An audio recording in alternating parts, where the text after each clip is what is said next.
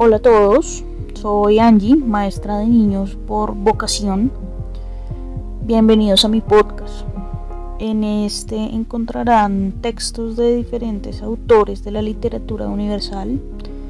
Encontrarán cuentos infantiles, tradicionales, otros no tanto, para niños de diferentes edades y alguna que otra lectura que por alguna razón me, me ha llamado la atención. Espero que esta sea una semilla que se siembra en ustedes para que se adentren un poco más en estos autores y en todo este mundo de, de los libros, la creatividad y la magia que gira alrededor de ellos.